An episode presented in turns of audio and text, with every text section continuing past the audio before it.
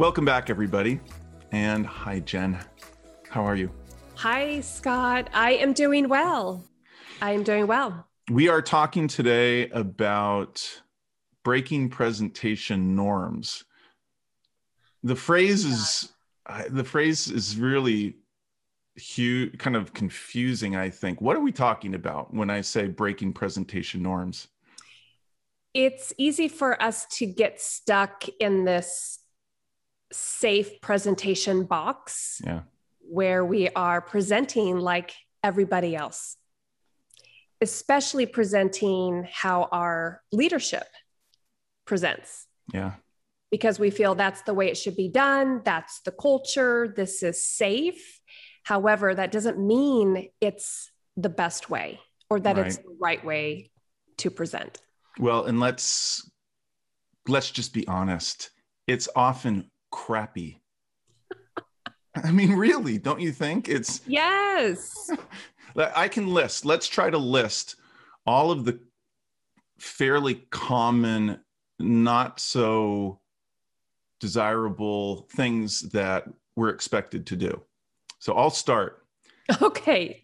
Get, uh, send started. around our slide deck. Slides. Right. Send around a slide deck of cryptic, semi documenty, weird, bulleted half thoughts before your presentation or after your presentation as if they're a document. What's yeah. I hate it. You can tell I don't like that. You're very passionate about this. I am very passionate about this. Okay. One item I'm very passionate about are heavy slides, slides with too much information and too many slides. And a presenter only has about 15 or 20 minutes to present, and they try to get through 20 slides yeah. in that amount of time. And then we know that the presenter is only focused on their agenda and getting through each slide. Right. The, it's well, as if an, the audience is invisible. There you go. And there's a norm. An agenda slide's a norm too. It's like, I've got my, here's our agenda. Let me give you a preview of the coming attraction so I can bore the crap out of you when I get to it. You know, it's like some of this stuff or Q&A. You got to have Q&A at the end instead of entertaining a lively conversation during, you know, these are not generally not good. Well, and it's tricky because if especially in the corporate environment, if this is how we watch our peers present, our leadership present, our executive leadership team present, then we feel then that's the way that we must present. I will tell you though, when we allow ourselves to feel uncomfortable and get out of this boring presentation box and try something new, this is when a whole new world can open up around yeah. presenting. It, it and you want to stand out. Oh my gosh, you want to be known as a dynamic and memorable presenter, not the standard, boring, typical presenter. Yeah. Yes. I, I, I had a, a colleague once describe it this way there's this sort of bell curve, right? And the bell curve in a culture, it sort of always encourages us to move toward that middle of the bell curve, to be yeah. like most of the people. And when it comes to presentations and, and other aspects of, of culture, it's always, if you go outside that norm, outside that bell curve and try to be different, um, you can, there's some risks, right? I mean, one of the risks is it's not just inside your head, you feel uncomfortable but I've seen it where executives have gone to somebody and said, you know what, I don't think you, you should do it that way. And you feel oh, like that's very scolded. real.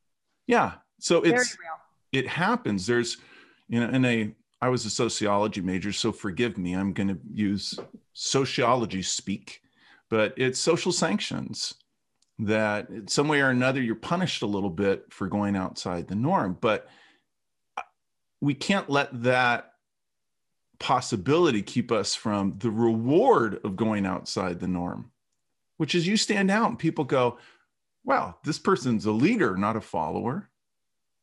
Don't you think? I, I do. I agree completely. And it's very real that if you decide to try something new during your presentations, whether it's the way you open up or the way you create the slides or handle the Q&A, there could be someone in the audience who is not in agreement. Yeah. So a workaround with this instead of introducing all of these new tricks in the next presentation, play with it and experiment and just give one and see how the audience responds to it. Yeah.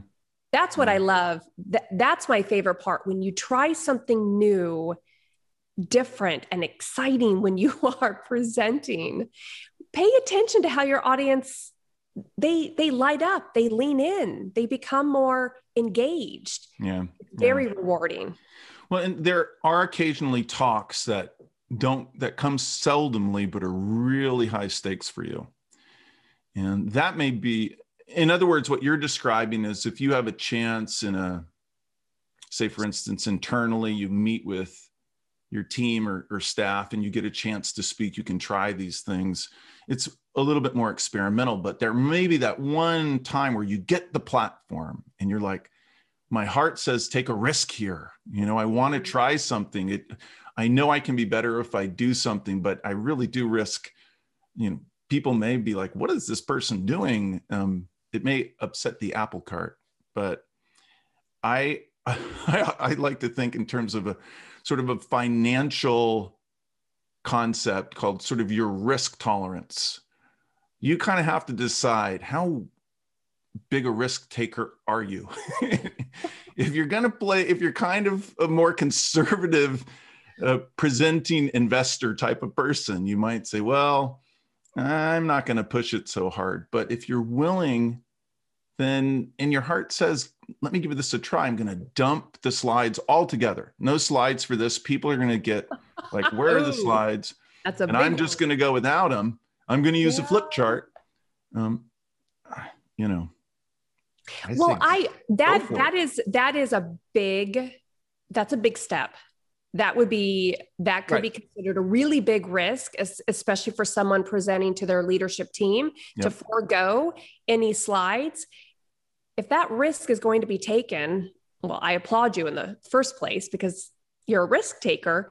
Right perhaps explain the why yeah. to a key stakeholder. So that one person who you feel could kind of zing you for taking a leap, I would explain the why first. Yeah. And it could sound, I noticed that my presentations are boring. My audience is not engaged. I want to try something different. I'm going to yeah. do something different. Yeah.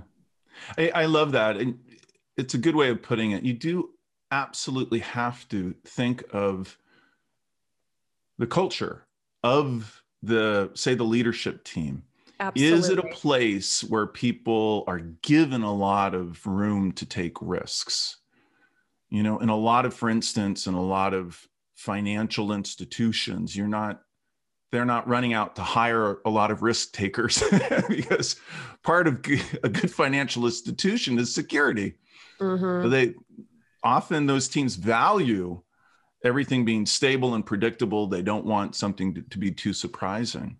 Uh, you have ah. to you have to kind of read that a little bit when you make decisions. That's you you just nailed it.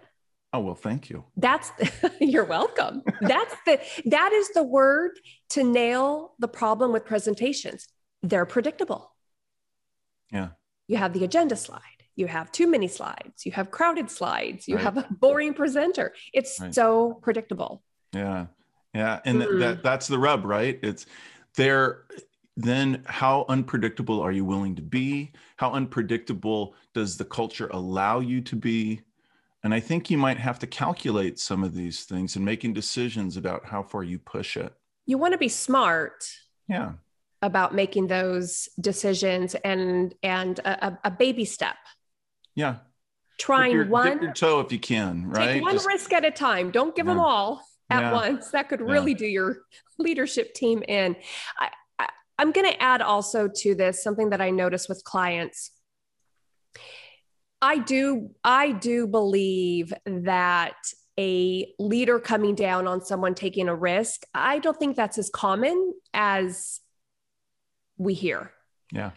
I believe what's more common is that the person's afraid to take, take the risk. It doesn't yeah. feel safe. It doesn't feel comfortable to them because it's a risk. It's change. It's doing yeah. something new. And it goes back to just just try a little bit of it. Yeah. Get comfortable with it. See what happens and watch how your audience responds. Yeah. I love that. It's a great way to wrap up, I think, is to point that out that it's often really in, in us, it's in our head. Mm-hmm. It's not the people that we're worried about upsetting. It's really um, oh. an unfounded fear. Absolutely. Yeah. So, Jennifer, what are we talking about next week? Next week, let's talk about presenting with a lack of emotion. Yeah. Or hopefully presenting with some emotion. I don't know that we want to present with a lack of emotion. Okay, that's my point. What happens when we present without emotion? Yeah. That's the topic for next. Week. It is a I think it's a um a more twisty and turny topic than most people think the topic of emotion. So this should be a really cool episode. I agree. Yeah. And it's an important topic. Yeah. All right. Thank you all. Thank you. Goodbye. Thanks, Scott. Bye.